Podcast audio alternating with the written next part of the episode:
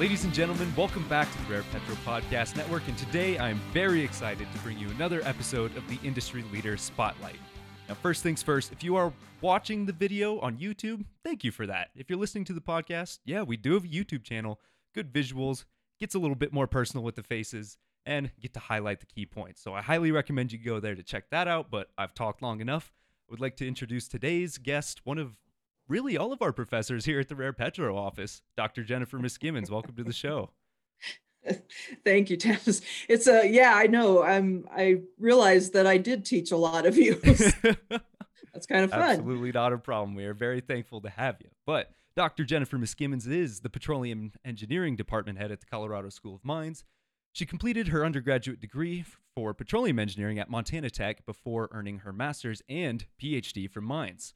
As a heavily decorated SPE member and well published academic, Dr. Miskimins has contributed more than her fair share to the petroleum engineering community and continues to do so, and we are glad to have you. But the first question that we go for anyone on the show I mean, how did you get into it? A lot of people they grew up around the pump rigs.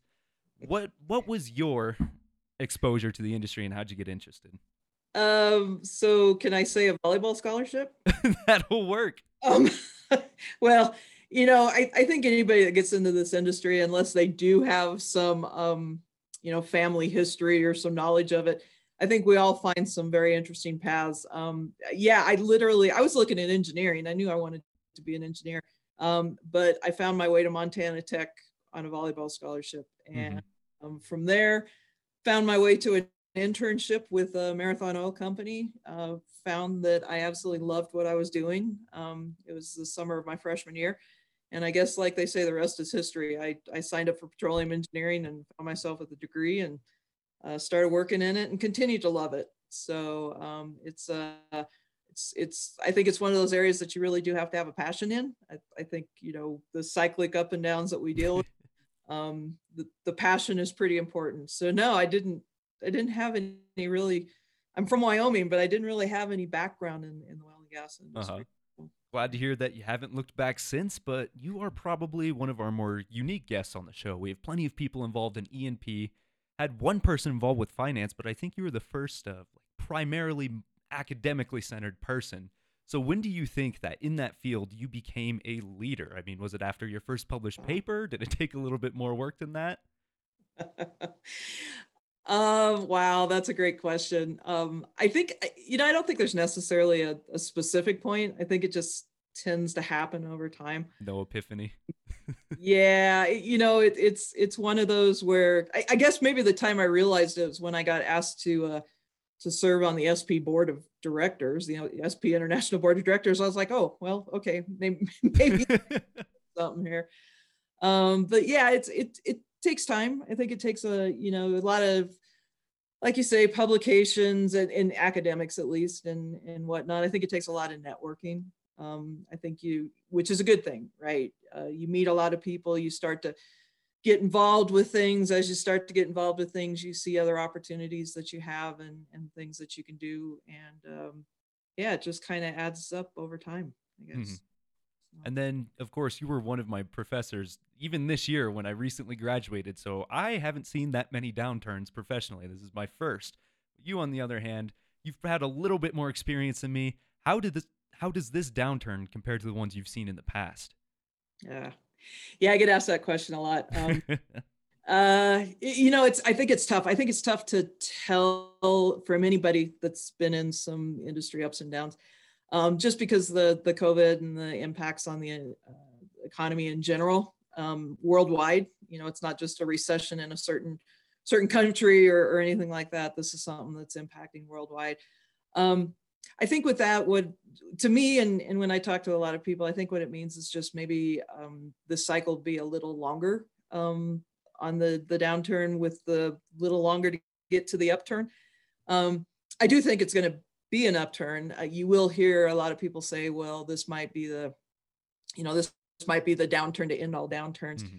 Um, at the same point in time, you know, for economies to recover, you have to have uh, you have to have energy. You have to have the you know things that we're not doing now, like flights and that type of thing, start to kick back up a little bit. Um, so there will be a, a pull out of it. I just don't think it's going to be as sharp as we've seen with some of the other downturns. Mm-hmm. And then definitely there is that global response. But you being an expert in the academia field, we kind of want to know how do academic institutions respond to these downturns? yeah, that's a good question. Um, I yeah, I, I chuckled because when I took over as department head, that's about the time formal department head. That's about the time oil prices were hitting negative and, and hitting. And uh, I'm not. I, it was an interesting time to take over a department. Um, you know, so what we see, and and you can track this. You can track enrollment in petroleum engineering departments very close to oil price. Um, in fact, the correlation is is almost scary. Um, how similar it is.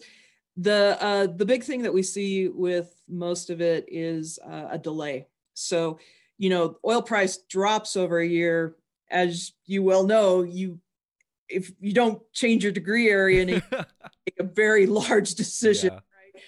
Because if you change that degree area, of course, obviously it um it impacts graduation and, and that type of thing, right? Mm-hmm.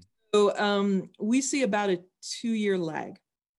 And so we see a two year lag in um, decreases and increases, which obviously means that that two year lag, uh, when it is a downturn, um, leads to some pretty rough times uh, for people graduating and, and, finding employment, unfortunately. Um, we're seeing that. We're seeing still some uh, some companies are hiring. We've there there are offers and whatnot out there, but compared to you know a few years ago when there was an upswing going, um, you know that's uh, that's obviously a different. So um, I think most academic institutions, when we see something like this happening, um, we try and help the students as much as possible.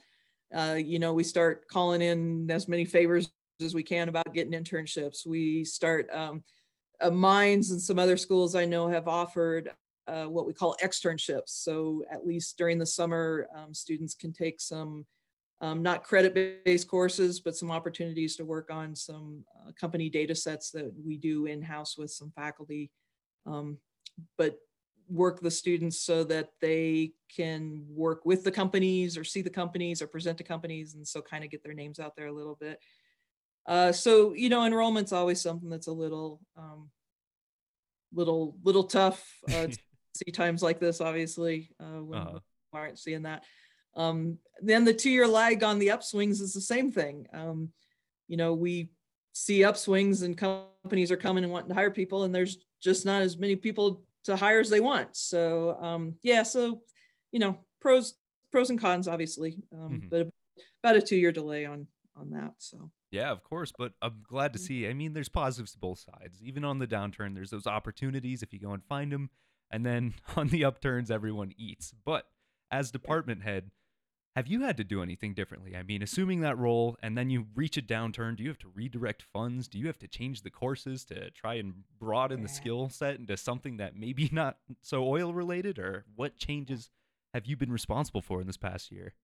Yeah, no, that's that's a great, great question. Um, yeah, I think the big thing as as a department head, but also just as a faculty as a whole, um, we start to help work on that diversification of skill sets, right? So I I firmly believe that anybody that succeeds, and you you you heard me say this, I think people that s- tend to succeed in downturns like this are the ones or that want to stay around in the industry are the ones that have a passion for it. So, you know, a lot of people don't want to completely change direction. They don't want to say, I'm I'm done with the industry, I'm going some other way. Some people will, and and that's that's fine. Um, some people though fall in love with the industry and they want to stay with it. So they're looking to diversify their skill sets um, to complement the petroleum engineering aspect. So in our case uh, here at Mines, we instituted a, a data analytics minor uh, about two years, almost three years ago now.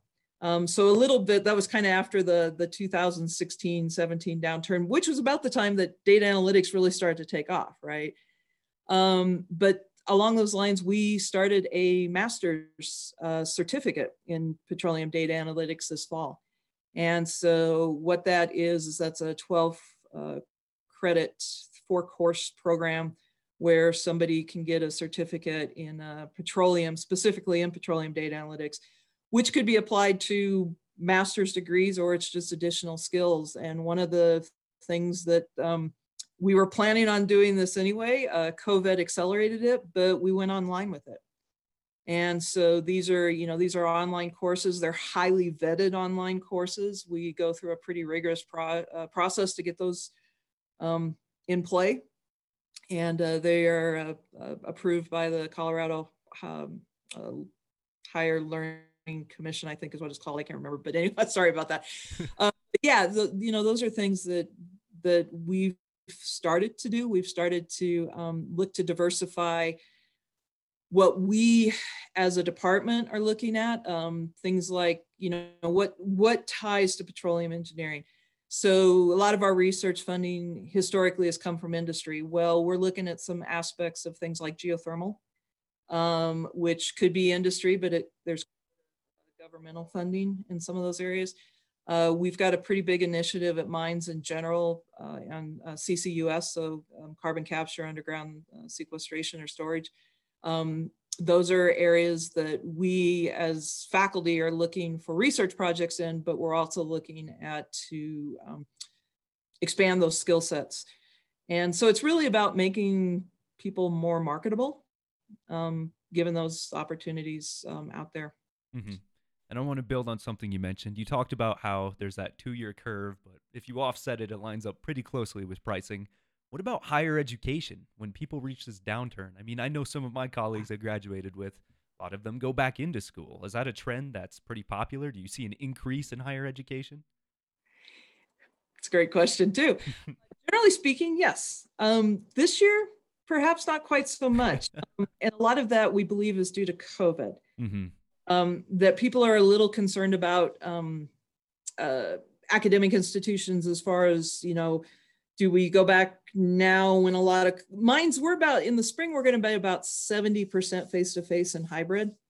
Um, but there are going to be some courses online. So some people might be saying well maybe i don't want to start my master's degree now maybe not till um, fall you know 2021 or, or even spring 2022 um, so in you ask about differences in downturns yes we do tend to see people come back um, it's a place where, uh, you know, if, if they lose their job or they're, they're not finding one, um, increasing education obviously is something that, that can help with that. Uh, so we do in a lot of downturns see grad school applications increase. Um, this downturn, that's not necessarily held true. Uh, we've we've seen more applications in some of like the data analytics or so again, it's that diversification, maybe not coming back for um, a master's in PE, but maybe a master's in uh, maybe an MBA. Uh, we have a mine's a, a really good um, engineering technology management um, that a lot of people uh, couple a, a PE degree with. So that's the one place that there are some interesting dynamics going on right now um, that uh, we're still trying to figure out. yeah, definitely a whole lot of factors at play, a lot of uncertainty, but hopefully something you can be certain of. A little bit of insider info, maybe from within the industry or within the school. How are research cycles affected? I imagine sometimes funding might dry up, and you can talk about this again from industry or academic perspectives. Yeah. Um, so we see a little bit of the same cycle that we talked about with enrollment on the research. It's just even more delayed. Uh, so what we see is industry uh, budgets tend to start getting cut things like travel budgets training budgets um, research budgets do get cut so research projects are pretty long term for the most part um, usually a minimum of a year some you know sometimes we go up maybe to five year um, programs so what we find is that companies will honor their commitments but they might not be ready to renew those commitments uh, when when they finish up so we're seeing a little bit of a, a lag, uh, even more so with the research, meaning we're staying busy with research. It's just a matter of as companies have cut budgets in the last year, um, when might they rechannel uh, for some of the research? So that's from the industry aspect. Um, and, and some companies we deal with a lot of companies. We deal with anywhere from the super majors um, to the smaller independents. And so it tends to be a little company specific in that too. So kind of general trends is what I'm talking about. Um, we do have some people that step right up and say, you know what, during a downturn is when we have a chance to look at something that that we've been wondering about. You know, we've shut down our rigs, we've shut down our frac crews. Now is the time maybe to take a look at what we're going to do differently from a research aspect before we kick off again in a year, six months, whatever. Mm-hmm. So we do have some people coming that are fitting in that mold. Um, however, probably some of the bigger projects uh, will be delayed until companies' budgets kick back up. Mm-hmm. Um, so, uh, U.S. government has another large area of funding for mines in general, um, and that tends to be really interesting right now because of some of the administration changes. So we're not sure what to expect there. Um, but the, you know, there there definitely are some uh, calls re- requests for proposal type of things that are coming out that um, Mines has an interest in. Mm-hmm. So, yeah, um, again, some interesting dynamics going on, but definitely impacts. Um, we just learn to deal with cycles in yeah. everything we do. so.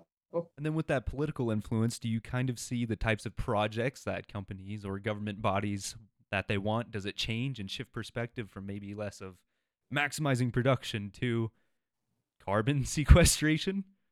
Yep.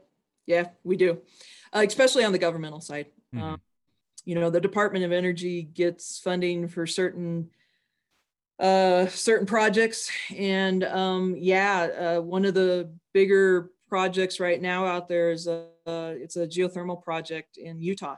Um, that their uh, proposals are in right now, decisions are being made right now.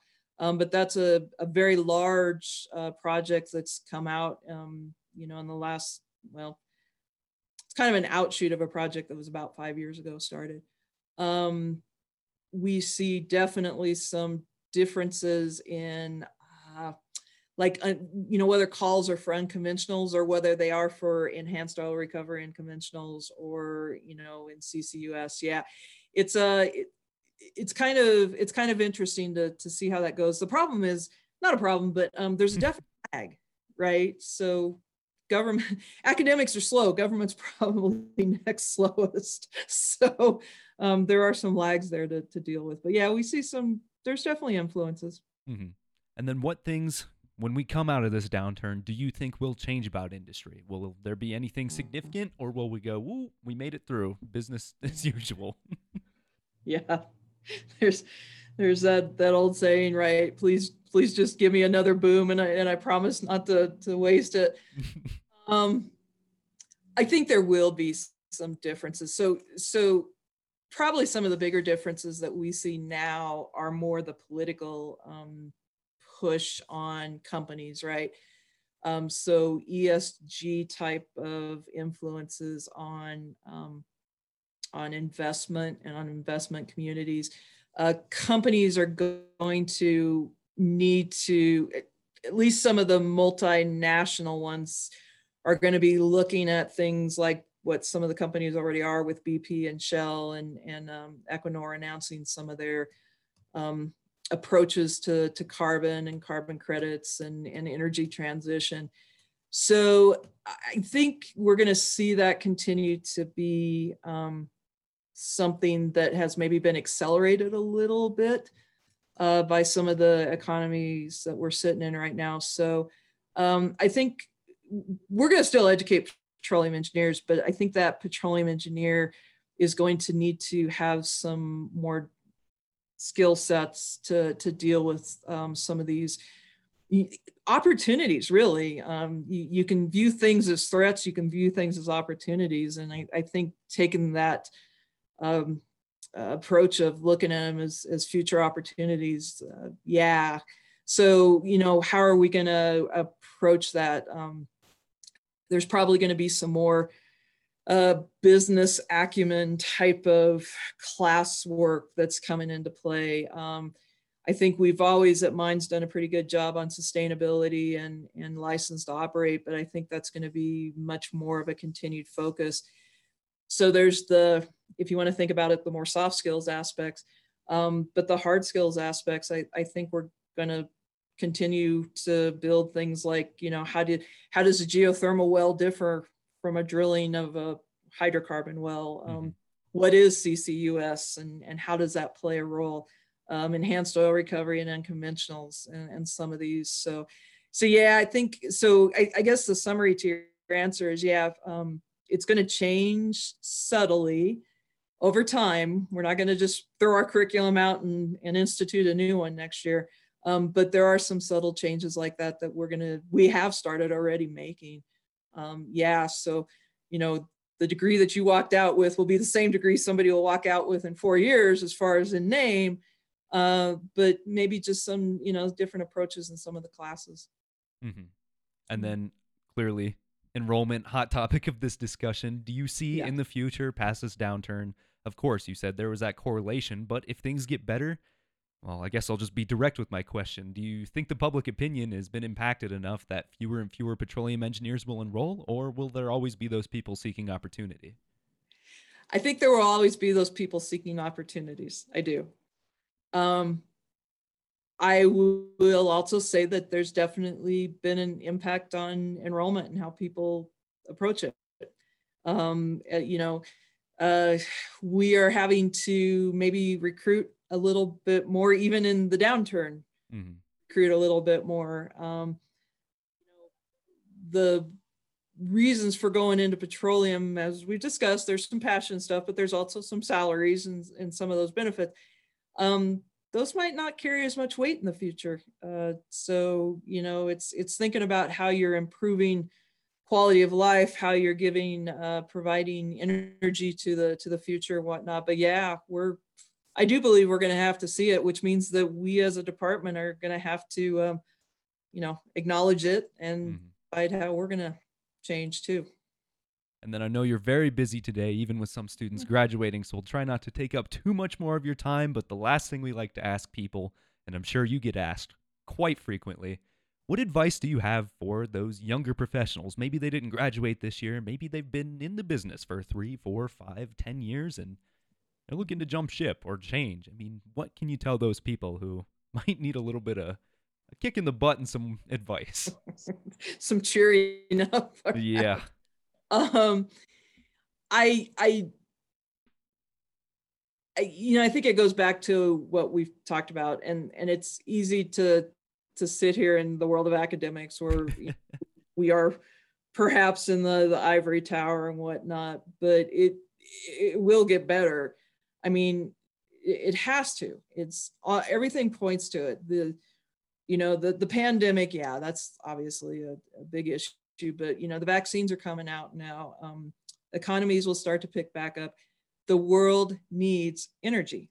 It needs energy, and so um, you know, is everybody going to be able to find that? You know, if if you write up a job description of this is where I want to be and this is where I want to be working and this is what I want to be doing, is everybody going to be able to do that?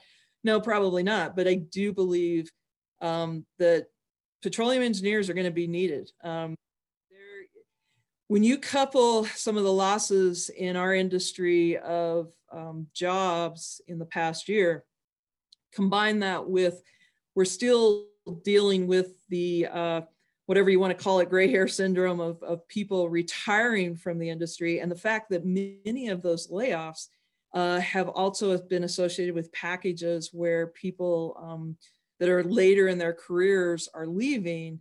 There's a pretty nice sweet spot in there which you know given again it's it's going to take a little bit of time but there's going to be a lot of knowledge loss in the industry that needs to be backfilled um, and those opportunities are going to be there uh, it's it's just a little bit of a waiting game right now I like it playing the long con and again we do appreciate your time with us and it's only fair that we allow you a little bit of a platform to well, plug any of the organizations you're involved in, whether that's Mines, SPE, or anything else.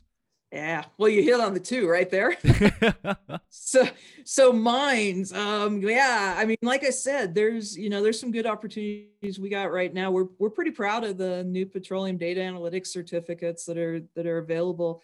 Uh, we have one of the the gentleman that's teaching those classes for us right now is a guy by the name of Jim Crompton, and and Jim is uh, recently of Chevron. But to give you an idea how he's thought of an industry, he won the SP International Award in that particular area um, last year. So we're we're pretty proud to have him. Pretty lucky that he decided to retire to this area. Um, so yeah, we've got some good opportunities. Uh, there's a, other classes at Mines that are online um, that you know if if somebody is looking to maybe expand their knowledge in a certain area, um, you know that's a good good time maybe to do it. Uh, you know, and I, yeah, I'll plug. I got to plug SP because I I spend a lot of time. You know, SP struggling. Um, it's our it's our main technology transfer area in our industry, and but when you're a organization that's built on um, face-to-face meetings, uh, pivoting for some of that has been a a, uh, a challenge.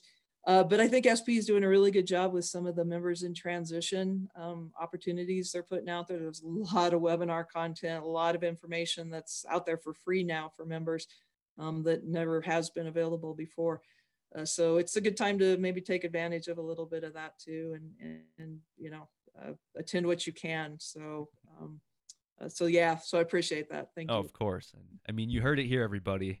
It's not going to last forever. It might last longer than we'd like, but it will end, and there are opportunities to learn more, to grow, to diversify your skill set. So please join us as we move forward, the whole petroleum community. Get involved with SPE, maybe look at Mines programs, and see what you can do to be better prepared by the time you get out of this. So, again, our thanks goes out to Dr. Miskimins, and until we see you next time, take care, everybody.